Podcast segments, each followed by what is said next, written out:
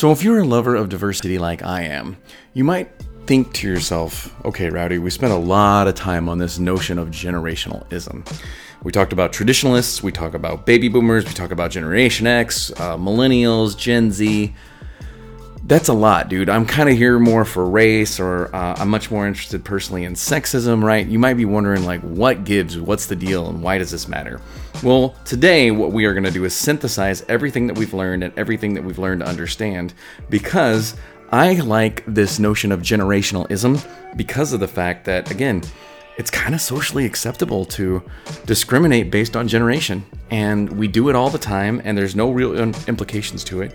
And so, if we're looking on what we can do to understand ourselves better through the lens of this generationalism, then we got to dive into this stuff and understand that they're really very, very much interconnected and really very, very much something that it's important, something that we need to take the time to look at, something that we need to take the time to reflect on. So, today in the podcast, what we are going to look at is we're going to talk a little bit about how each generation affects each other generation. And then the other main point that we're really going to cover today is what are some main values that each generation has, and what are the value drivers for each of those generations and we'll look at why we need to know and understand these things so we can actually talk to folks and speak their values to them to create common, cohesive change in a good way that benefits us all. Remember, you might think traditionalists suck right now because you see nothing but old people in MAGA hats, but not all old people are that way, and old people are actually the most communalist generation that we've had of all the ones that we've looked at. So, understanding these things, how they come together, is incredibly important. So let's start it taking the dive into taking a little bit of a synthesis on what each generation was like, what its drivers were. were. So traditionalists, remember, started life on farm on the farm in one world, then went to war, then went into the industrial revolution at once they came back. First generation to have women work in the workforce with a sense of being main providers from the house. Again, folks looking at like stuff like victory gardens, things of that nature, because of the fact that they needed to have some sense of self sustainability. Uh, they had that farming sense with them. Why not bring that stuff into the home? Something that really made a difference for them. Upon return from the war, mass migration happened from rural areas into urban areas. So, this was the beginning of the big shift from rural to urban life for most folks in America. These people never had an experience of what it was like to be a teenager. Isolation kept them from things like drugs and from crime because you really can't effectively rob your neighbors. There was premarital sex, but then there also was shotgun weddings. So, it looked like these folks had good, pure, uh, wonderful morals, but not really. They just had a way of hiding these things and also not talking about these things. So remember, their moral value isn't higher, it's just different because they had access to some things, they didn't have access to other things. And that made a really big difference for them. They learned how to be selfless from the war effort.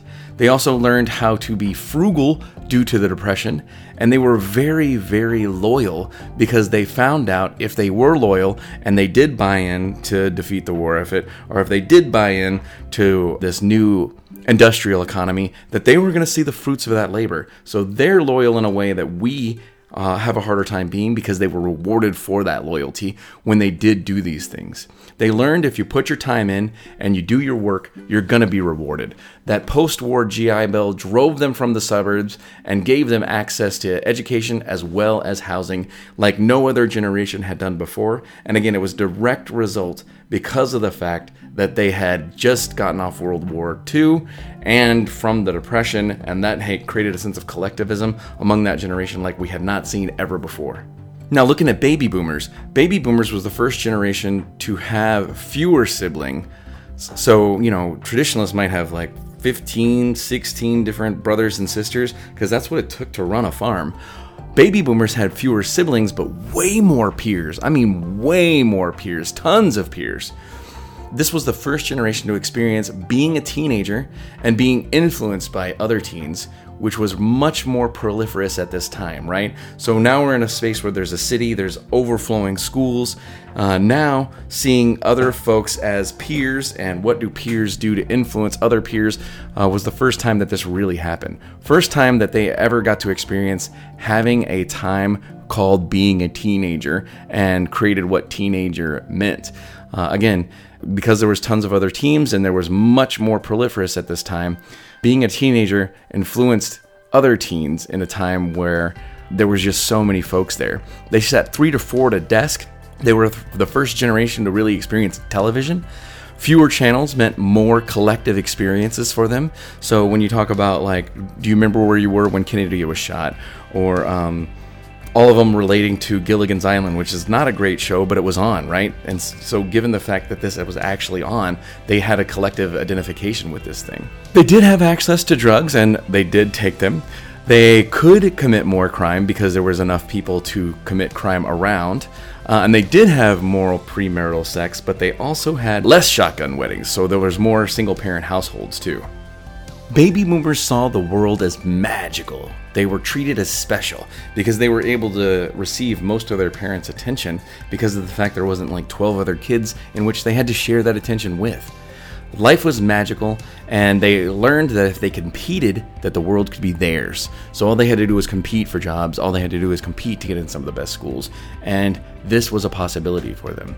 Since they didn't have as much work or as much responsibility thrust on them at a younger age, this was the first generation to aspire to an idea called self-fulfillment. So be, this is actually really the first me generation that you're ever going to see because of the fact that they had the time to focus on themselves individually. Additionally, this drive towards self-fulfillment also meant that more folks got divorced. That also meant that more parents in the workplace spent more time at work and spent less attention on their children because of the fact that they were worried about themselves because they could they had the time and leisure time to be worried about just themselves and not necessarily everybody else. There was much less of a need for a common good for baby boomers and this led to more divorces, more parents in the workplace, more spaces where both parents were working at the same time, and the attention on their children wasn't given to us fully, and their hopes and dreams took the spotlight of this attention. Now, it's important to note that late boomers had to enter a darker world due to the notions of stagflation. Stagflation was high inflation and not a lot of growth, which led to a diminishment in jobs and over time. They also had the Nixon scandal, which was the first time that they really saw that they couldn't trust their government, and so they became skeptical of their government. They also eroded the general confidence of all Americans in America. The gas crisis of the 70s, these folks at times became the yuppies, the young urban professionals that became really, really concerned with upward mobility and making a lot of money and looking like you made a lot of money. So it's important to note that denotation between early boomers and late boomers because late boomers had less of that special feeling. Now, Generation X was the first generation to deal with darker economic outlooks. They were the first major generation to be raised by single parents. And because at the time there was no infrastructure for this, there was no real before or after school care, so they were latchkey kids, which means they came home, they made themselves a snack, and they started on homework themselves. Again, you're going to see a lot of communal experiences with television shows and syndication, and they really affect this generation quite a bit. They were also uh, born at a time where there was still a sense of stranger danger and child abductions, but it wasn't so extensively covered by the media. And frankly, there was nowhere to go. So you couldn't put your kid in before or after school care because there was no before or after school care. And at the same point in time, you're seeing more and more of stories on the media of child abductions or bad things happening to kids. And so they understood and knew that this was going to be a problem, but they didn't have the infrastructure to make a difference for those kids in those spaces. They were the last generation to be told to come home when it's dark because, again, no one was there to watch them. There wasn't that many people to babysit them because the baby boomers were all in the workforce. So there wasn't a generation right ahead of them to kind of look out for them in the same way. They were the first generation to experience a both pre and post internet world. They were much more cynical and much more sarcastic due to the fact that they saw that the world was not going to be rewarding from them for their efforts in the same way. So they saw and noticed that the world was not going to be something special. So they just wanted folks to be real with them. They were very, very individualistic due to needing to be self sufficient as well as needing to be adaptable. They were flexible because they needed to adapt to the huge generations around them. Both baby boomers and millennials outnumbered Generation X by a lot. And so they had to find a sense of balance. And so work life balance means a lot to them. And they very, very much appreciate realness as well as honesty when you're talking with them and dealing with them. Moving on to millennials, this is the first generation to grow up with the internet and the first generation to have parents with access to the internet and had a sense of kind of how it worked, but not exactly knowing how well it worked as much as the kids knew. So it's not atypical that your millennial is the IT person of your generation because millennials were still raised by baby boomers, and so they had spent a lot of their life without the internet, and millennials were natives to it. There is a need for boomer parents to feel like they have to perform parenthood well, and they kind of have this performance of parenthood measurement with like mommy blogs or sharing their children's accomplishments, and it's a form of self reflection on their own work. So, again, with millennials, you see these like helicopter parents because of this notion that they want to like prove to one another that they're not just doing a good job in their work, but they're also doing an amazing job as a parent. And you can tell they're doing an amazing job as a parent because these kids are doing so well. This generation was the most ethnically diverse generation and had more racial and ethnic mixing because this was the children of boomers that had lived through the civil rights area. Era. area. Oh my goodness. This generation centered children in their experience. So children were mostly cared about. Children were valued. Children were very important. And you see a lot of uh, resource and attention being put on this generation. They had before or after school programs. You'll see these kids in soccer, Boy Scouts, Girl Scouts, like a million different before and after school activities because their parents are wanting to see them exposed to a lot of uh, access to opportunity in the world. They are also very afraid of low self esteem because their parents really drilled that into them. The fact that they're good people, that they have the ability to to add and the capacity to make a difference. That's why they feel that way. That's why millennials want to be part of everything because they've always been part of everything. Their parents asked their opinions about their clothes before they left for work. So, of course, they're going to really have a need to add their input into things. Because their parents do not want them to feel less than, their parents gave them participation trophies. And again, this is also where you see this notion coming from. It's not millennials' fault that they were given participation trophies, it's the boomers' parents' fault that they did this to them. And so now they want to be recognized for their efforts in all spaces and places. They only know an interconnected well, and they st- aspire to make a difference to do good as well as to do well. Generation Z our final generation, again, these folks were raised by Generation X, and again, this generation is centered on by their parents, but a much more realistic way. So you'll see a little bit more accountability with Gen Z than you do with millennials. Generation X parents were never going to give their kids participation trophies because they know the world is a harsh and rough place. So they want to prepare their kids to be successful in that space. They are very, very connected by social media, know and understand and can leverage social media in a really special way. And I think that's something that's very, very helpful. They're very savvy about how to use it properly, too, and they won't make the same mistakes on social media that millennials had made in the past. This generation is very, very affected by the war on terrorism. Active shooter drills, not knowing which one of your friends or, classmates you can trust is going to be give them a sense of skepticism, and then also like you don't know where threats are coming from, so it's hard for people to get. For, it's maybe a little bit hard for harder for them to get closer to others. They are very independent and more do it yourself than any other generation before them. And it's because there's so many how to videos, as well as the feeling of when you watch a how to video, whether you do that thing or not, you feel like you can do that thing or not, which leads to that DIY attitude. They must multitask because they are very, very much used to having a million things demanding their attention all at the same time. They uh, are very they are very afraid of the fear of missing out because in a world that updates live all the time, you're used to having information happening like every five minutes. So they're going to check in on things in every five minutes because they're wor- they're used to a world of live updates.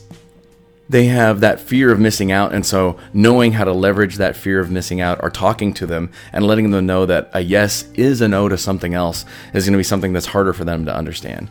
Again, they got to multitask, and because they have not been rewarded for focus, they've been rewarded for being able to divide their attention on a million different things and then still somehow move them towards a closer goal they're going to need to worry about completing classes in a multi connected or interconnected way because that's how they see the world. They are very realistic and very entrepreneurial. They need to feel like they are going to be doing and using work a meaningful way. So now I'm going to give you the top five values and the top five five value drivers for each of these generations. So if you're interested in generations or you work with folks from differing generations, you might want to write down the values as well as the value drivers, but you'll also see and notice in the notes so you can copy, cut and paste those down for us too. So traditionalists, they valued conformity. The value driver is because the collective need to band together to make it through the Depression as well as to make it through the horrors of World War II. Their next value, dedication slash sacrifice. Uh, the value driver was because they needed to overcome obstacles in their day to day, and they had to do it, and they had to expect other people to do it well. Um, you weren't going to be special enough to for us to think what was going to happen to you. They knew sometimes other people were going to die, or other folks had to sacrifice or do without because of the Great Depression and because of World War II. Loyalty, uh, the value driver here again is because they were loyal to country and then organizations as well as institutional institutions were loyal to them and they got that loyalty back. And they were rewarded at that time with pensions with gi bills with a lot of opportunities for the things that they've done. So they tend to be more loyal and much more institutional than any other generation before them. You're also going to notice traditionalists have a real respect for authority they had to deal with much more of a top down approach from their military experience, and for women, they had to work for male managers that didn't have time to explain things to them. They just said, do it, do it this way. And so they have a lot of respect for authority because they know they need that in that way in order to get that thing done. They also have patience and discipline. This was needed for work on the farm, and then later needed to make it through to the Depression and needed to make it through World War II. So, again, that value driver for patience and discipline is right there. Baby boomers, their value is competition. They had to. They had to compete. Their value driver is needing to compete to stand out among peers. They also value personal growth. Again, the value driver was this is the first generation to have enough leisure time to seek out who they were, who they were, and think about what really mattered to them. They're also super team oriented. They had to learn and work in groups and value team due to a lack of resources and due to a lack of individualized attention from institutions. They have strong collective bonds, and they were the first generation to have this teenager experience. They also have a value for involvement. They learned that in order to change policy among their bo- their traditionalist bosses, they had to do so within a hierarchy to prove to those traditionalist bosses why the change was needed with a plethora of evidence and to join committees and meetings to show that they had good ideas and to prove that it would work. They also had this sense of optimism. Uh, again, that value driver is they drew up in a magical time in the American experience. Television, moon landing, largest growing economy ever, a world with advancing civil rights, and again, making it to the moon in their generation is going to be something that really resonates with these folks. Generation X value, work life balance. Companies cut pensions and boomers wouldn't retire, and so their efforts didn't give them access to the same type of results as boomers. So they seek to have happiness and work and life. So that's that value driver. Uh, value, they were independent. Uh, as being latchkey kids, they were not centered on with their attention by their parents, and they needed to, on their own, learn how to figure out how to do things on their own. They need to learn how to cook. They need to learn how to sew because their parents weren't available to do those things for them. Very, very adaptable next value. Uh, having been independent, as well as the first generation to experience the internet, as well as the information age, means that they had to learn how to navigate many, many different worlds. Next value is skeptical and cynical. Uh, again, many promises of the past were not available and were definitely not realistic for this generation. They really want folks to be real and honest with them, and they need proof that someone is loyal before your loyalty will be returned because of that natural sense of skepticism. Remember, you know, if your parents didn't stick around for you, you're going to need people to prove that they really care about you. They're also very, very pragmatic. Again, they're very real and not overly optimistic, but can be moved with logic appeals as well as proof and evidence of why something is an idea. But it can't be overly optimistic, it's got to be realistic. So you have to show these folks the downside to something before they're going to believe you too. Millennials, again, very, very tech savvy, uh, is going to be one of their values. That driver is they grew up in a world with the answers at their fingertips, but it also means they don't know exactly know how to, to discern good information from bad information because there's so much information. So again, they're tech savvy, but they're going to need help figuring out good from bad resources too. They're very self confident parents of millennials were the first to give this generation participation trophies. It wasn't them, it was their parents. Their self esteem has always been groomed and coaxed. And so, if you believe in them and their value and their ability to help, then you can also be honest with them and tell them about their downfalls and how they can improve upon those things so they can have real self confidence and not just fake self confidence. So, leverage this need for self confidence with being real with them to help them. They're also going to need to seek personal attention as well as validation. They crave feedback. They really, really want to do a do good job. And though they might have outsized egos to their experience, they actually really do like critical feedback too. But they gotta know you care about them and that you value them when you do give them critical feedback. Otherwise, they're lost and they don't know if they can trust you or not. So they need that value driver in that way for personal attention and validation. They seek to do good and as well as to do well. Uh, millennials are very religious, but they are not spiritual. They see the world as dark and having a lot of problems, but and they both want to make money as well as making the world a better place. So that sense of balance matters a lot to them. So know when you're talking to millennials, talk to them about how this is going to make a difference for other people, as well as how they're going to make money. And millennials also really value instant feedback. The more positive and negative feedback you can give a millennial, the faster that they will improve for you. They need that because they're used to a live updating world. They're used to a world where their parents dote on them with all their attention. Um, so don't be too busy to make them better. Otherwise, you're going to be too busy because you don't have the time to help them become their best. Lastly, Generation Z, their value drivers, again, instant feedback. Again, the more positive and negative feedback you can give them, the faster they will approve for you. They don't take negative attention as badly because their cynical Generation X parents made that something that they could have to learn to deal with. Don't be too busy to make them better. Again, you will be in a space where you're doing more work because you haven't groomed the folks to take on more of a load for you. Remember that delayed adolescence is one of those things that you got to get out of your head if you're going to leverage these younger generations. FOMO, or fear of missing out. In a world of real time updates, they are deeply afraid of being left behind or, worse, left out. Help them to understand that a yes to something is a no to something else and assure them of their value. And we can find a way to really leverage this generation to get better. They're also incredibly DIY. This is the most do it yourself generation ever. Uh, leverage their myriad skills and think outside of their role about how you can get them to provide value in many different ways, and they're going to impress you with their ability to get stuff done. Another value is their entrepreneurial spirit this generation can leverage many different connections and many different industries and also know how to get things done in ways that we hadn't been able to consider before. Listen to them about how we can do things in more entrepreneurial ways in a very quickly changing economy. Most of these folks are going to have jobs we've never even heard of. So we got to listen to them if we're going to stay relevant in the new economy. Lastly, their value again is being real and honest. These children of Generation X parents are used to pragmatism. Be real and honest to them, be loyal to them, and show them how you're loyal to them, and show them how, when, and where they can improve, and they will be loyal to you, to you as well. But if you, they stop talking to you, they're getting ready to go. So remember this when we're talking about loyalty. And with that, that's most of what I got for the generational podcast. So, this is the point of the podcast where we take a second and talk a little bit about self care. Self care before this week had been great. I have been getting a lot of cardio in, although I've been doing a little bit more fat burning than cardio. I really need to look at getting into a little bit more high intensity interval training so I can really get my wind back because I'm going to be starting flag football soon. And as you all know, that is something that is very near and dear to my heart. Also, meditation has been pretty good. I feel like I've been getting at least one or two sessions in pretty much weekly, so that hasn't been bad. Reading's been terrible still, still need to get back on the reading train. Uh, lifting, great, four times a week, doing that really good. and staying on top of those things. So feeling really good about my self care with the lifting.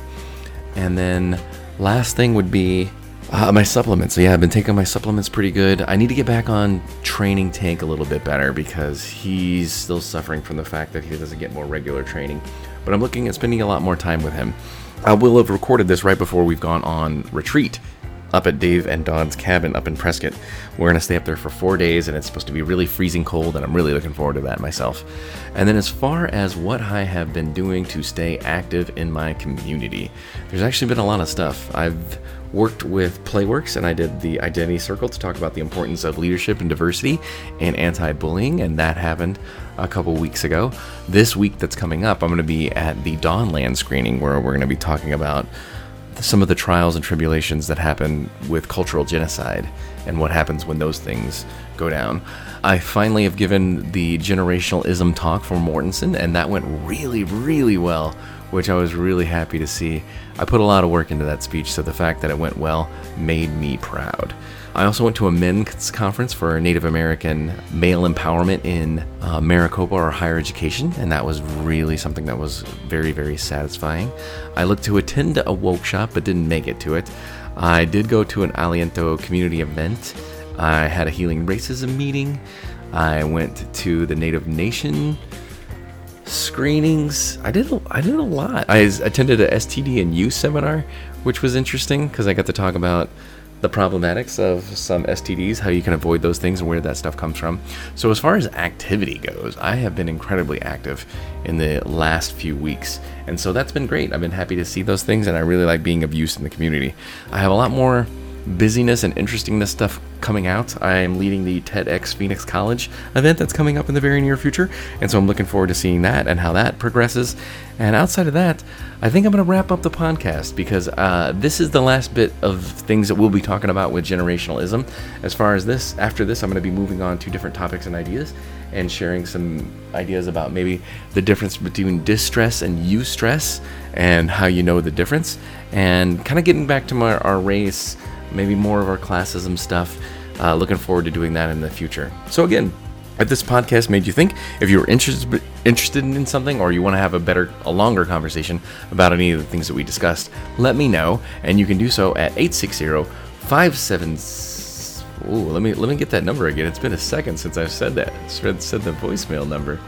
It is getting the voicemail number out to you in one breath. It's 860 576 9393. Remember, you can send texts to that. You can leave me a voicemail, which those are my favorites because I like playing them on the podcast. Been getting emails at inclusiveactivism at cox.net. And again, that's another way you can get a hold of me. But I really am hoping to create this space as a dynamic space of conversation where you and I can talk back and forward about topics. What do you think about things? In what spaces am I not woke enough that I need to get better in so I can improve for y'all? So let me know because I, this is part of what I really enjoy in doing the podcast. And the other thing that we're looking forward to doing in the very near future is having Sarah over to talk about our three year retrospective. We've crossed the three year mark, and so I'm really interested to see where we're at, what we're thinking. I'm kind of right now feeling maybe another two years, but I don't know after that. And again, if this means something to you, let me know. It's always important to appreciate folks. So, with that, that is all the time I have for you. I hope you've uh, enjoyed our time together, and I'm hoping to hear you uh, leave a voicemail or continue to stay tuned to the Inclusive Activism podcast.